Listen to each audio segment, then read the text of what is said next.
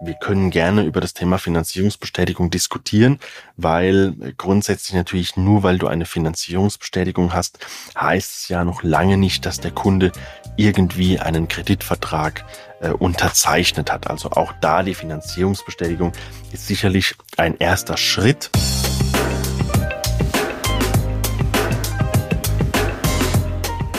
Hallo und herzlich willkommen zu einer neuen Folge des Makler Podcasts. Und heute möchte ich mit dir gerne mal einen Zeitungsartikel, einen Zeitungsartikel durchgehen, den ich vor ein paar Tagen gelesen habe, wo es um einen, ja, ich nenne es jetzt mal fehlgeschlagenen Immobiliendeal geht, äh, bei einem Privatverkauf, also einer privat verkauften Immobilie. Und dieser Artikel oder dieser Vorfall ist sinnbildlich dafür, warum es immer sinnvoll ist, einen Makler zu engagieren, wenn man seine Immobilie verkauft.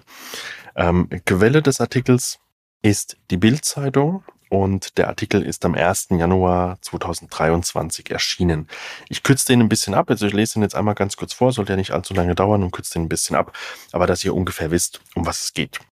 Titel Der Feind auf meinem Hof. Pferdetrainerin verkaufte Immobilie, sah aber nie ihr Geld.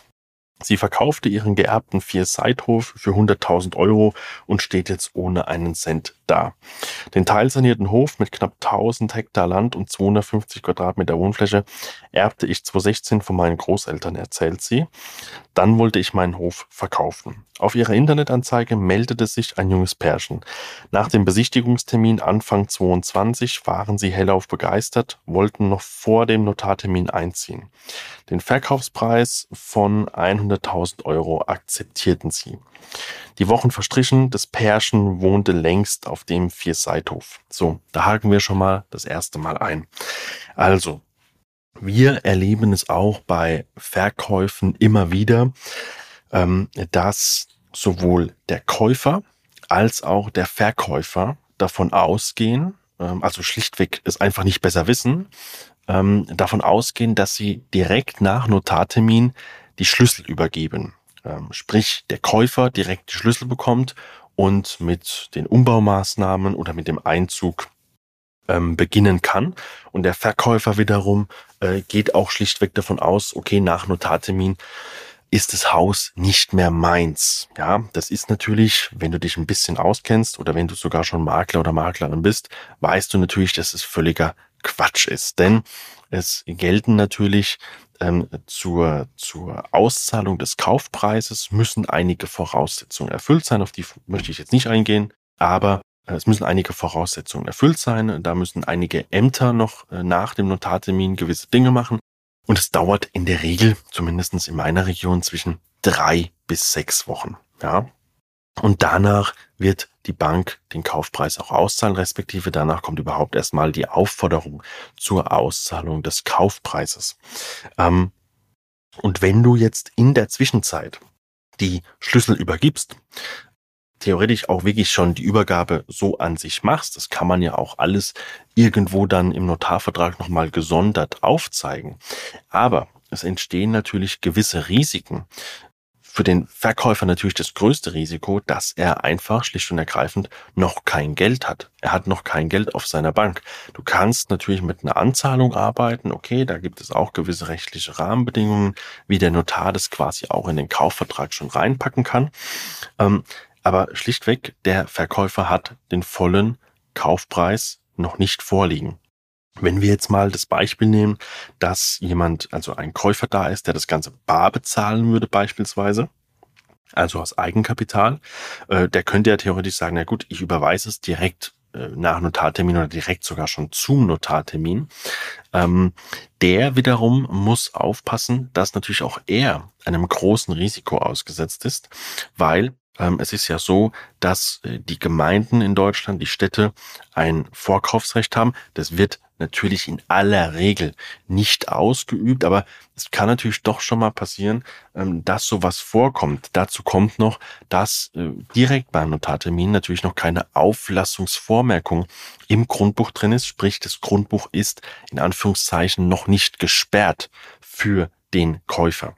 Das geschieht natürlich erst ein paar Tage danach. Ja, also du siehst, ohne jetzt zu groß darauf eingehen zu wollen, es gibt gewisse Punkte, warum es sinnvoll ist, mit dieser Übergabe, und das hat ja die Dame in dem Falle gemacht, ähm, zu warten so lange, bis ich den Kaufpreis habe. Ja, lesen wir mal weiter. Also, das Pärchen wohnte längst auf dem Vierseithof. Doch mit dem Verkauf ging nichts vorwärts. Obwohl ich die Nachricht von einem Finanzmakler erhielt, dass die Bankfinanzierung stehe. Da haken wir wieder ein. Also wenn ich sowas schon lese, das haben wir auch immer mal wieder, ähm, dass wenn wir uns eine Finanzierungsbestätigung verlangen und ja, wenn du Profi bist, dann wir können gerne über das Thema Finanzierungsbestätigung diskutieren, weil grundsätzlich natürlich nur weil du eine Finanzierungsbestätigung hast, heißt es ja noch lange nicht, dass der Kunde irgendwie einen Kreditvertrag äh, unterzeichnet hat. Also auch da die Finanzierungsbestätigung ist sicherlich ein erster Schritt, damit du mal nachvollziehen kannst, war der Kunde wirklich schon bei der Bank ähm, und wie sieht es denn aus bei dem Kunden. Ähm, und ja, auch wir arbeiten mit dieser Finanzierungsbestätigung, aber es ist schlicht und ergreifend natürlich am Ende noch keine hundertprozentige Garantie. Das ist ganz, ganz klar. Und was natürlich überhaupt gar keine Garantie ist, ist, wenn eine Zusage vom Finanzmakler kommt. Also das ist ja im Prinzip genauso, wie wenn ich einem Kunden sage als Makler, ähm, Sie kriegen dieses Objekt zu 100 Prozent. Das habe ich ja nicht zu entscheiden, sondern der Eigentümer entscheidet es am Ende, wer es bekommt. Und wenn der Eigentümer eine Minute vor Notartermin sagt, ich mach's doch nicht, dann macht er es nicht. Dann kannst du vorher gesagt haben, was du willst, Du kannst es schlichtweg aus seriöser Sicht nicht sagen, sondern der Eigentümer bestimmt. Und in dem Falle ist es auch nicht der Finanzmakler, der bestimmt, sondern am Ende die Bank, die bestimmt, ob der Kunde diesen Kredit bekommt oder nicht. Also auch da schon mal für dich, wenn du Makler bist oder wenn du darüber nachdenkst, Makler zu werden, bitte beachte, wenn du mit einer Finanzierungsbestätigung arbeitest, dann bitte, bitte, bitte immer die Finanzierungsbestätigung von der Bank geben lassen. Und an der Stelle, meiner Meinung nach, wenn ich eine Finanzierungsbestätigung, die ich mir anfordere über den Kunden, von dem Finanzmakler erhalte, ist es für mich immer ein erstes Zeichen dafür, dass der Finanzmakler in meinen Augen nicht wirklich kompetent ist. Denn der Finanzmakler weiß selbst ganz, oder sollte zumindest selbst ganz genau wissen, dass die Finanzierungsbestätigung immer von der Bank kommen sollte und dass er ja das schlichtweg überhaupt nicht entscheiden kann und so ein Schriftstück totaler Nonsens ist. Ja, also das ist nochmal ganz, ganz, ganz wichtig. An der Stelle aber nochmal ein kurzer Tipp.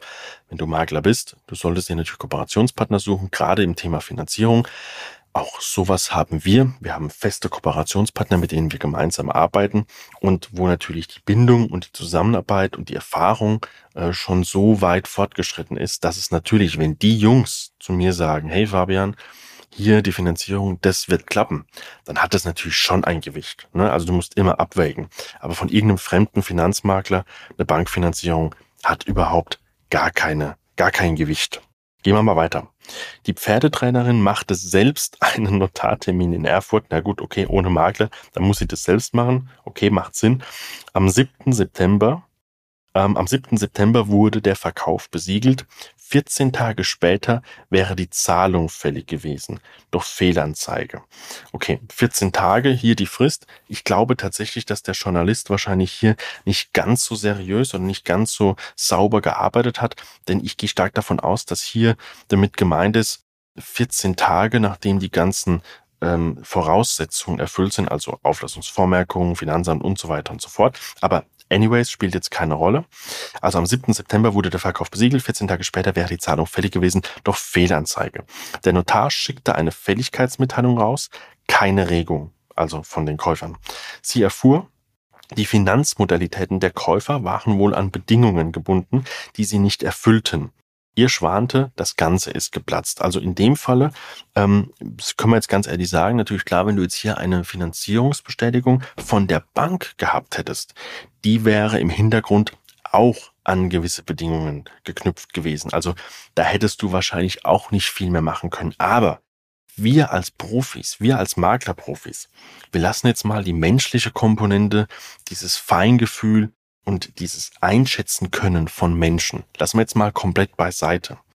Aber was wir natürlich auch machen ist, wenn wir so eine Finanzierungsbestätigung bekommen, wir gehen natürlich dann mit dem Kaufinteressenten nochmal tiefer ins Gespräch. Wir fragen nach, an was genau, an die, an die Punkte, die da drin stehen, an was für Bedingungen ist es geknüpft. Also es ist ja etwas anderes, wenn du jetzt jemanden vor dir hast, der quasi sagt, ich habe 200.000 Euro Eigenkapital, die Bank bestätigt das von mir aus, ja, ähm, oder ob du jemand vor dir hast, der 25 ist ähm, und der dir sagt, na gut, ich muss erstmal meine Wohnung verkaufen, bis ich hier das kaufen kann, ja.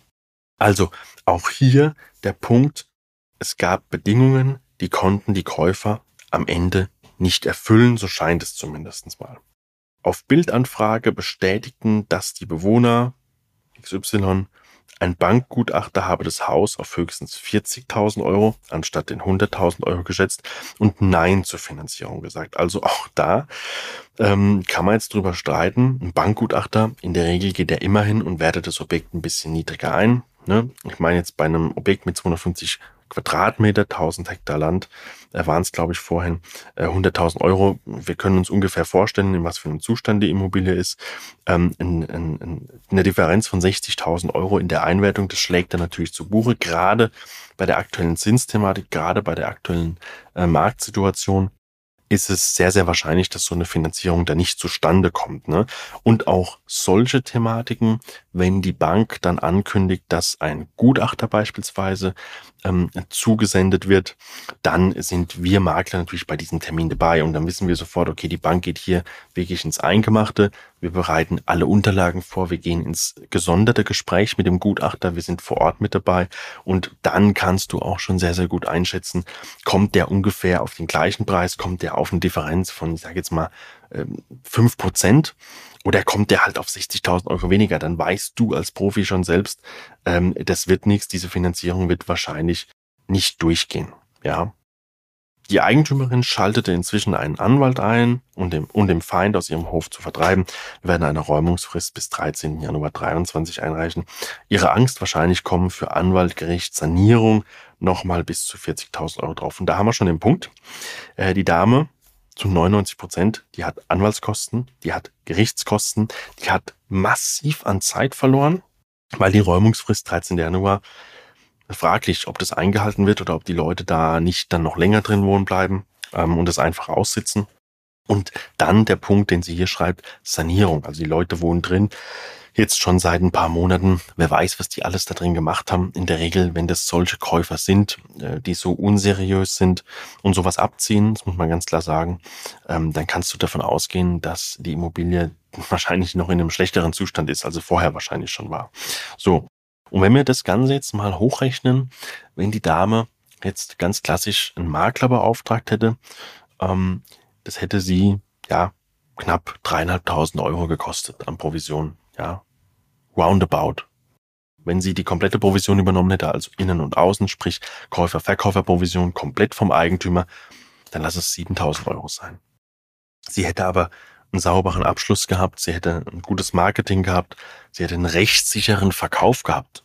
Ja, weil wir Makler, äh, beziehungsweise wenn du Makler werden willst, dann musst du auch aus rechtlicher Sicht fit sein und musst dich weiterbilden. Ja, und du musst wissen, wenn der Notar von dem Thema redet und von dem Thema redet oder wenn der Anwalt der Klienten oder wenn der Steuerberater der Klienten über das und das spricht oder das und das nachfragt, dann musst du schon wissen, um was es geht. Ja, das ist ganz, ganz wichtig. Also, was zeigt uns dieser Artikel? Und ich hoffe, dass du das genauso siehst und deshalb habe ich mir das auch abfotografiert vor einigen Tagen. Also nochmal ganz wichtig, Quelle die Bildzeitung, 1.1.23.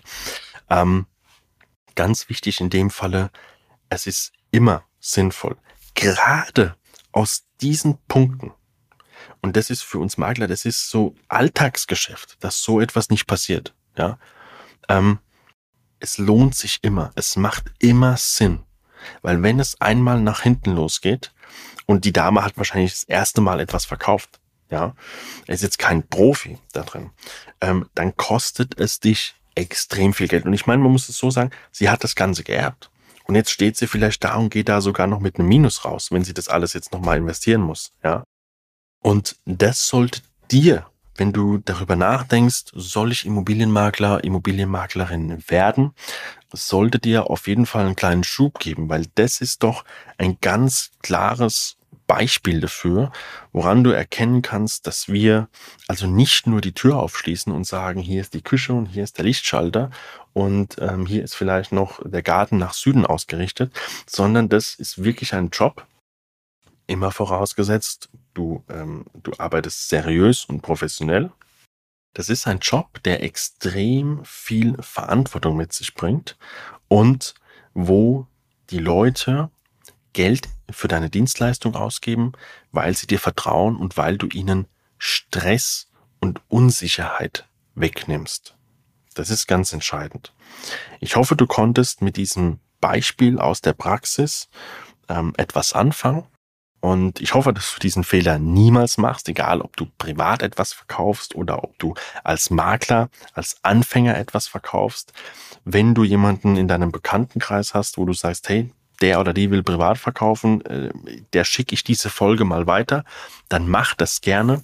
Wenn du Fragen dazu hast, wie wir unsere Klienten ähm, bei so etwas absichern, welche Passagen wir mit den Notaren gemeinsam in die Kaufverträge mit reinbringen oder wie wir generell Käufer und Verkäufer, ja, ich sage jetzt mal, so gut wie es geht, rechtssicher zusammenbringen, dann nimm gerne Kontakt mit mir auf. Die Kontaktdaten findest du in den Show Notes. Und an dieser Stelle wie immer, vielen Dank fürs Zuhören und bis nächste Woche.